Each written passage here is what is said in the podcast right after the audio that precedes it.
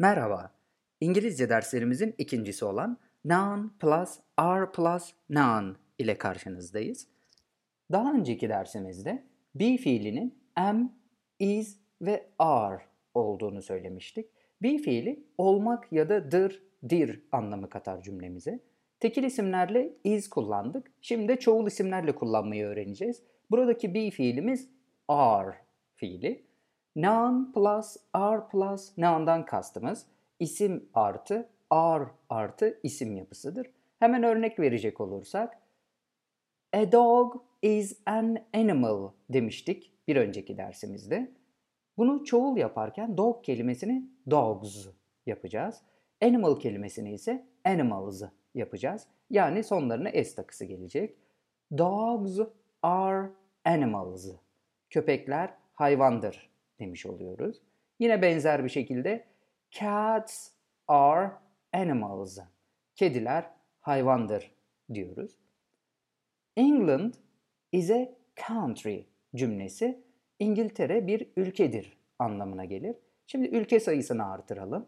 England and Turkey are countries. İngiltere ve Türkiye ülkelerdir, ülkedir demiş olduk.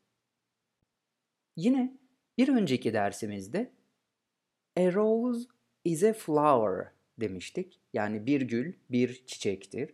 Roses are flowers diyoruz. Güller çiçektir anlamını veriyoruz.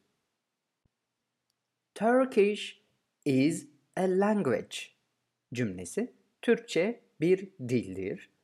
Turkish and English are languages cümlesi ise Türkçe ve İngilizce dildir anlamına gelir. Çoğul yaptığımız isimleri bir sürü örnek verebiliriz.